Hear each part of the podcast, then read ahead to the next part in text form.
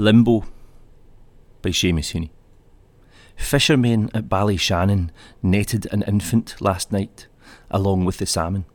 An illegitimate spawning, a small one thrown back to the waters.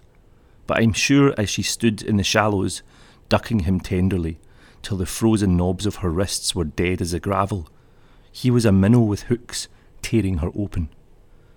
She waded in under the sign of her cross he was hauled in with the fish. Now limbo will be a cold glitter of souls through some far briny zone. Even Christ's palms unhealed, smart and cannot fish there.